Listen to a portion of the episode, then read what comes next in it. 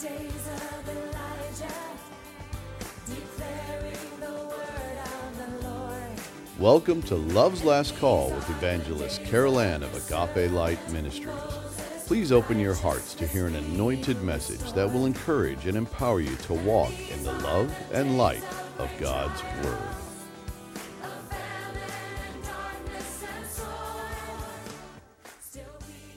Beloved, we have reached part 9 of Last Minute Warning.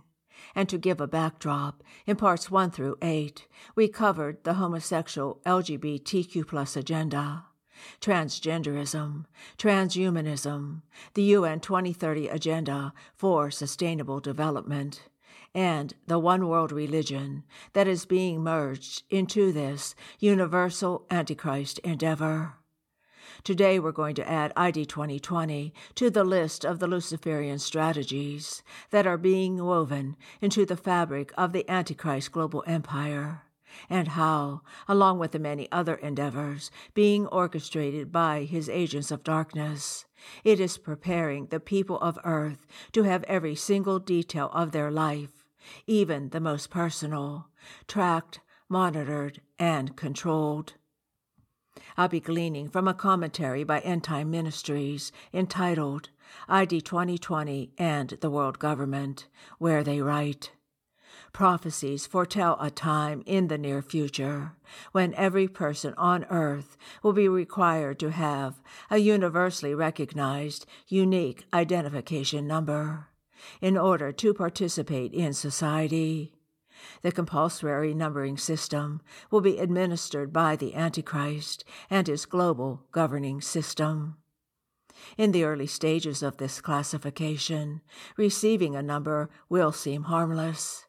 It will be just another number, not unlike a debit card or social security number used to function in everyday life.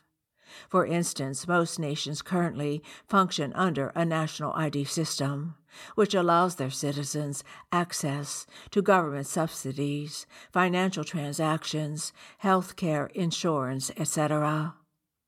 However, once the Antichrist assumes full control of the world government, this numbering system will be turned into a method of complete control. Judging by the current moves toward a cashless society, it is likely that by then most purchases will be digital, and everyone will rely on their particular number for even the most basic essentials. For without it, no one will be able to legally buy or sell anything.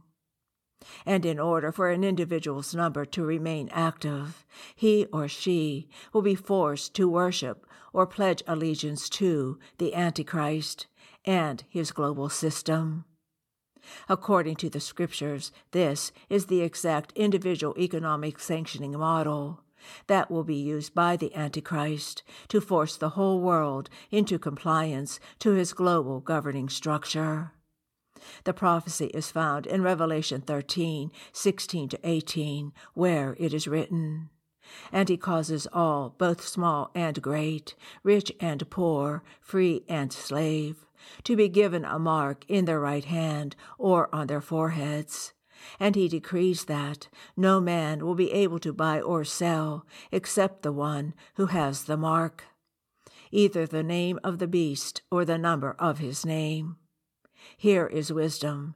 Let him who has understanding calculate the number of the beast, for the number is that of a man, and his number is six hundred and sixty six.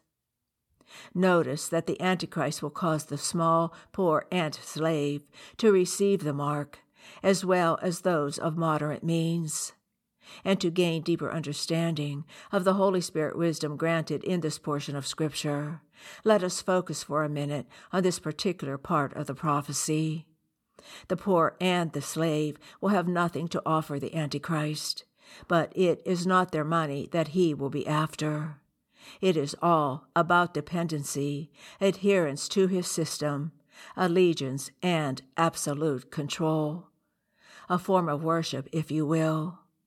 At the peak of his reign over the world government, the Antichrist will have acquired absolute compliance to his system as a mode of worship, which will be overseen by the false prophet through his one world religion. Just look at how closely the prophecy aligns with many of the global numbering systems being proposed today. We are currently seeing precursors to this system forced on everyone, including indigenous people around the globe. For instance, the Central African Republic is claimed to be one of the poorest nations on earth, with an estimated per capita income of 823 US dollars. Many of them rely on aid for survival in some of the harshest living conditions on earth. However, they are told that the lack of a national identification card will keep them from being recognized and protected by national law, exclude them from legal protection, eliminate their ability to vote, disqualify them from obtaining formal employment, and block any and all social services benefits and universal development goals. These people are destitute and unable to give anything in return for assistance. But in order to be protected by the government in a war torn country, and to be granted just the basic needs of society, they are required to have a number. Why? Because governments know that the only reason to number people is to track and control them. And although there are others, let us focus on just one particular international numbering project that is currently being proposed to include the poorest individuals on earth. These unsuspecting ones probably do not fully grasp what a venture like this could lead to for them. However, for those who understand prophecy, this endeavor, or one similar to it, is being laid as the groundwork for the future global numbering system of the Antichrist.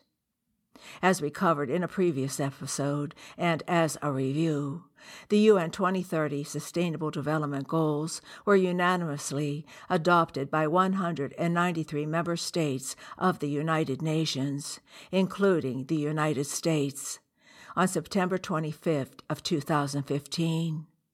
The goals make up the international community's 15-year socialistic blueprint of global governance for every person on earth. Aptly named Transforming Our World, the 2030 Agenda for Sustainable Development. The goal is a universal policy agenda designed to convert the nations of the world into a global community governed by the United Nations. The agenda is comprised of 17 main goals, accompanied by 169 focus targets, designed to manage the whole planet.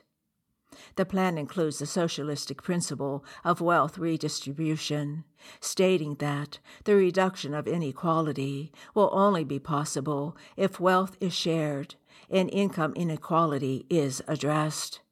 It can be referred to as the global governance of every aspect of every person on earth since the plan states that we commit to making fundamental changes in the way that our societies produce and consume goods and services. Government, international organizations, the business sector, and other non state actors and individuals must contribute to changing unsustainable consumption and production patterns. End quote. The propaganda is that humans are using the Earth's resources at such a rate that nothing will be left for future generations. Therefore, the United Nations World Government must establish a master plan to govern the Earth's citizens. It must, one, in true socialistic form, redistribute the wealth of the world so that everyone is considered equal. Two, control the production and consumption of every person. Three, strive to achieve universal health care. Four, control the climate. Five, manage our cities and infrastructure. Six, govern the oceans. And seven, govern land usage along with all ecosystems. These are the Sustainable Development Goals. This is world government. The challenge is the administration of the plan. Consider the size of the effort.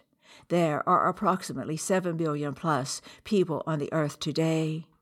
Target 8 of goal number 3 is to achieve universal health care. How do you roll out such a system and monitor it effectively?